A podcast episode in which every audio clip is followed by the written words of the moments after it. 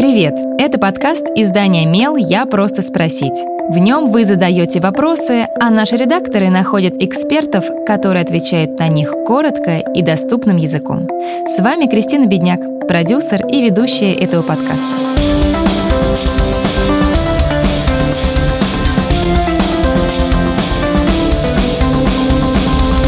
Дети болеют, ходят соплями. Это жизнь. Как быть, если заложенность носа не проходит? Из-за чего так бывает? Отвечает Наталья Причина, педиатр Европейского медицинского центра. Ребенку три года. Постоянно нос заложен. Как можно облегчить его состояние? И нужно ли беспокоиться? Такое состояние врачи называют ринит.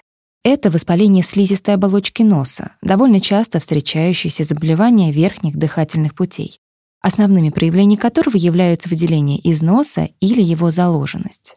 Длительная заложенность носа без насморка может наблюдаться на протяжении нескольких месяцев и не только вызывает дискомфорт, но и повышает частоту ОРВИ, создает предпосылки для других бронхолегочных патологий, провоцирует головные боли и становится причиной повышенной утомляемости. Заложенность носа может быть связана с воспалением и аллергией, с бактериальной инфекцией, с увеличением объема лимфоидной ткани, аденоидами, механически препятствующей движению воздуха, а также с искривлением носовой перегородки. Чаще всего это результат травмы или узостью носовых ходов. Кроме того, полость носа имеет тесную связь с околоносовыми пазухами.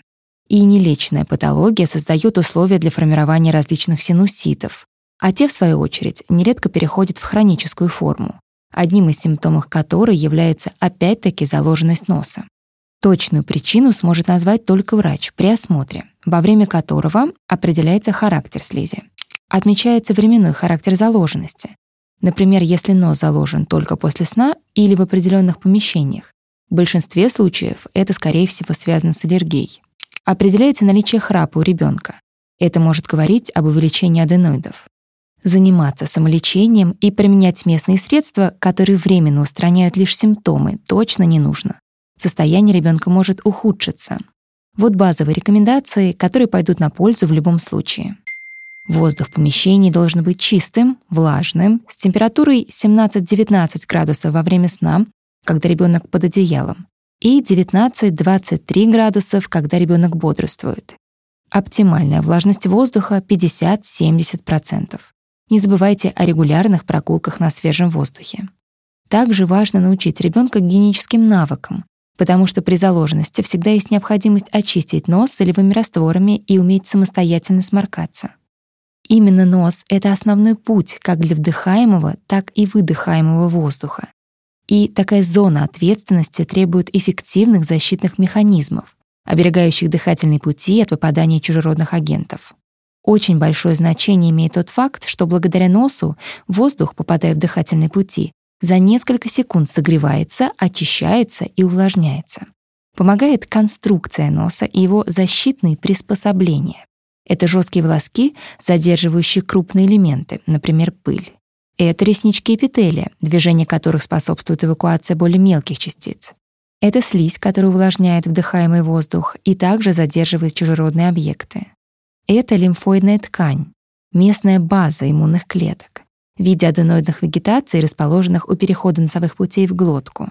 Это обильное кровоснабжение, позволяющее лейкоцитам крови максимально быстро достигать зоны проникновения раздражителя, провоцируя отек и повышение продукции слизи. Когда мы дышим через нос, из-за того, что он вечно заложен, все эти механизмы остаются незадействованными. И в итоге в легкие попадает некачественный воздух.